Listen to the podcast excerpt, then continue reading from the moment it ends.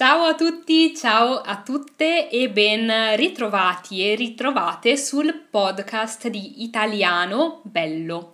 Io sono Irene, insegno l'italiano online e questo è il mio podcast in italiano semplice. Da pochi episodi potete non solo ascoltare il podcast, ma lo potete anche guardare. Lo potete trovare in formato video sul mio canale YouTube Learn Italian with Italiano Bello e quindi potete scegliere il modo che vi piace di più e potete anche commentare, cioè lasciare un commento se volete sotto il canale, sotto il video sul canale YouTube. Come sempre trovate qui sotto nella descrizione il link per iscrivervi al mio corso gratuito. Se non l'avete ancora fatto vi invito a iscrivervi perché le persone che hanno già frequentato questo video corso sono state molto contente. Ma cominciamo subito con l'argomento di oggi.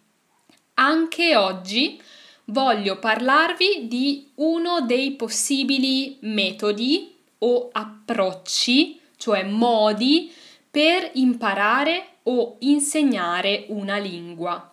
Abbiamo già parlato del metodo natura o del metodo naturale. Oggi invece parliamo di un altro tipo di approccio che però è molto simile, cioè Oggi parliamo della Comprehensible Input Hypothesis di Steven Krashen. Comprehensible Input e il metodo Natura sono un po' diversi ma molto simili e sono due tipi di eh, approccio che io amo entrambi, cioè io li amo e li trovo molto utili ed efficaci tutti e due quindi li uso anche tutti e due per imparare e per insegnare le lingue. Quindi se non avete ancora sentito l'ultimo episodio potete farlo. Oggi invece parliamo di comprehensible input. Allora, ehm, che cos'è questa teoria del comprehensible input? Uh, comprehensible input in inglese vuol dire input comprensibile. Non c'è una parola italiana per tradurre bene la parola input. Input è quello che mettiamo dentro, put in in inglese.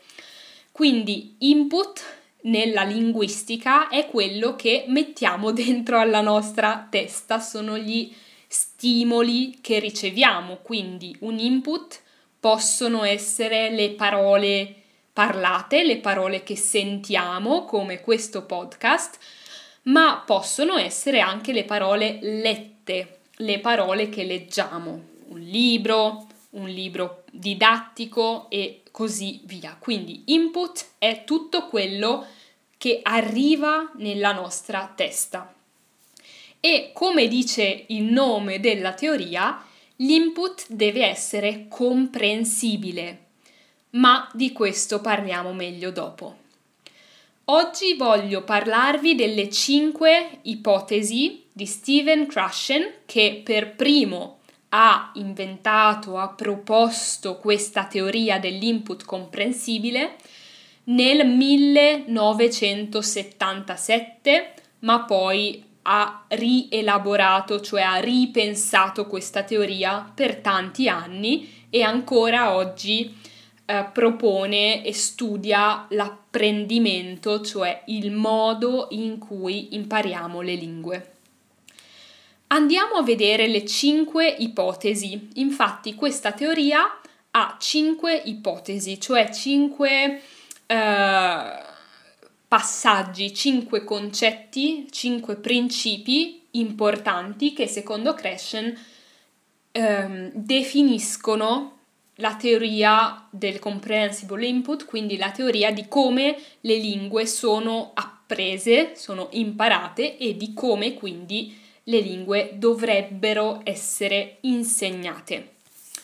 Quindi cinque ipotesi, ve ne parlo oggi in modo breve, brevemente. Se volete potete anche trovare uh, gli articoli e uh, gli scritti di Krashen su internet gratuitamente. Allora, uh, la prima ipotesi è ehm, l'ipotesi, anzi, la, la primissima idea è quella che c'è una differenza tra acquisizione di una lingua e apprendimento di una lingua. In inglese acquisition e learning. È diverso acquisire e apprendere. Acquisire una lingua, secondo questa ipotesi, è un processo inconscio, cioè non ci rendiamo conto, non siamo coscienti di acquisire una lingua. L'acquisizione accade, succede quando la nostra testa, il nostro cervello riceve degli input. Quindi ogni volta che, tutte le volte che leggiamo o ascoltiamo l'italiano, per esempio, stiamo acquisendo la lingua e questo processo è inconscio, non è cosciente. E poi c'è l'apprendimento. L'apprendimento della lingua è un processo conscio, consapevole, ed è per esempio quello che vediamo quando eh, leggiamo o ascoltiamo qualcuno che ci spiega una regola di grammatica. Quindi acquisizione è incosciente e uh, inconscia, in italiano si dice, e um, l'apprendimento invece è conscio. E secondo Crescen, e secondo me anche, è molto più efficace l'acquisizione di una lingua, anzi è l'unico modo in cui si impara una lingua. Quindi acquisizione è diverso da apprendimento. Andiamo alla seconda ipotesi della teoria del comprehensible input e è quella che definisce, cioè che dice che cos'è ehm, l'input. Come abbiamo detto, l'input è qualunque cosa, ogni cosa che riceviamo nel nostro cervello. E questa ipotesi dice che eh, noi possiamo acquisire gli input se questi input sono comprensibili. Io sto semplificando, non vi dico tutto quello che dice Crescen, sto dicendo le cose più importanti e più semplici, ma appunto eh, questo input deve essere comprensibile. Che cosa significa?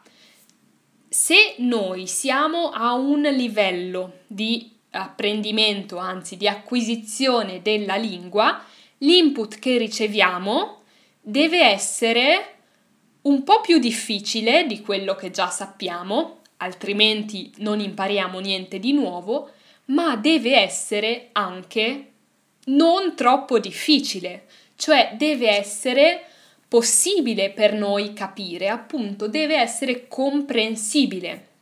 Che cosa significa questo? Che è inutile ascoltare dei podcast di italiano in cui si parla in modo molto veloce se noi non capiamo niente. E questo è anche il motivo per cui io faccio questo podcast, perché voglio offrire degli input comprensibili. Questo podcast e tutti i podcast, tutti i video, tutti i libri sono efficaci se per voi sono comprensibili, cioè se comprendete una buona parte di quello che leggete o ascoltate. Quindi questa è le, la definizione di input comprensibile. Ci sono altre ipotesi. C'è l'ipotesi del monitor. Il monitor, secondo Krashen, è quasi un burattino, questo è un burattino, se guardate il video su YouTube lo vedete, che parla nella nostra testa e che ci fa da monitor, cioè da consigliere, diciamo. Il monitor ci dice nella nostra testa, ehi, Irene, fai attenzione perché quello che hai detto non è giusto, non è corretto. Il monitor ci aiuta a correggere quello che diciamo, quello che scriviamo e ci ricorda le regole che abbiamo eh, appreso. Questo monitor si può usare però soltanto quando eh, siamo nell'apprendimento, cioè quando il nostro processo di eh, parlare o di scrivere è cosciente. Nell'acquisizione e anche quando parliamo in modo spontaneo, cioè non cosciente, il monitor non dice niente, sta zitto. Il monitor è una cosa buona perché ci può aiutare, ma il monitor è qualcosa che viene dopo l'acquisizione, che viene nella fase dell'apprendimento. Veniamo alla quarta ipotesi, che è quella dell'ordine naturale. Secondo Crescen, in tutte le lingue eh, le, le parti della lingua vengono acquisite secondo un ordine naturale che è uguale per tutti. Vengono acquisite prima le strutture più semplici, come le parole, i nomi, poi le strutture più complesse. Per esempio, in italiano il congiuntivo è una struttura molto complessa e quindi viene acquisita solo dopo. Mm? Viene dopo nell'ordine, quindi non possiamo cambiare questo ordine e questo ordine è uguale per tutti. Veniamo all'ultima ipotesi che è quella del filtro affettivo. Che cosa significa? Secondo Crescen impariamo una lingua in modo efficace quando siamo in una situazione nella quale ci troviamo a nostro agio. A nostro agio significa in cui stiamo bene, in cui non abbiamo stress, non abbiamo fretta, non abbiamo qualcuno che ci vuole interrogare. Impariamo bene in situazioni eh, in cui c'è un'affettività, in cui c'è un sentimento di affetto che sentiamo per esempio con le altre persone. Questo significa che è più facile imparare una lingua quando parliamo con eh, dei nostri amici che quando siamo a scuola con un insegnante arrabbiato. Quindi queste sono le cinque ipotesi.